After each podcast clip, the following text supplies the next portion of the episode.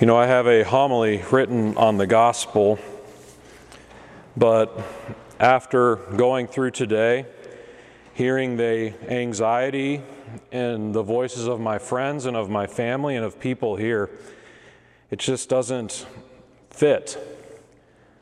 But Paul's reading does.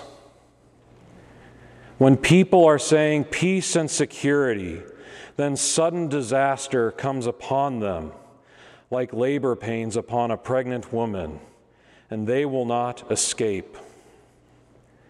That's what it feels like right now. That's what so many people are feeling right now.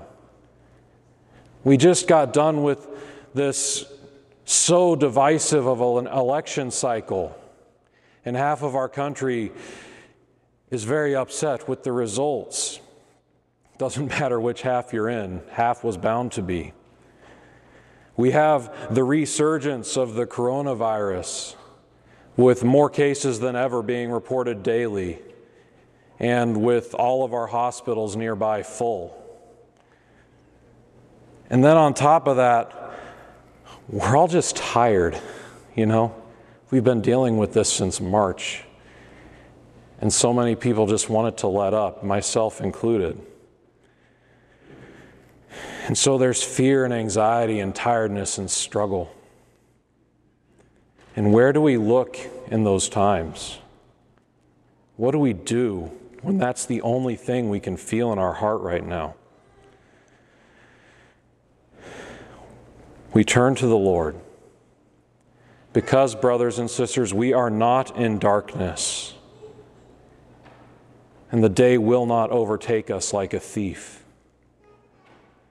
We are children of the light and of the day. We are children of God. We are His beloved sons and daughters. And no matter what is happening on this earth, no matter what is happening in our hearts, no matter what, He will always be there for us. His love never fails. That's one of the benefits of having a God who does not change, is that his infinite love for us remains infinite, no matter how much we try to get away from it, or no matter how much society tries to convince us otherwise.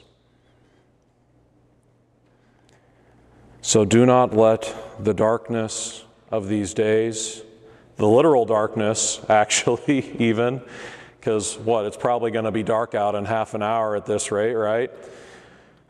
We can't let the darkness overtake us. Focus on the light that is Christ. Let us stay alert and sober. Let us look for the Lord in everything, in the big things and in the small things. Just look for the Lord. And that is where we will find the light that we need to get through all of this garbage going on. Look to the Lord.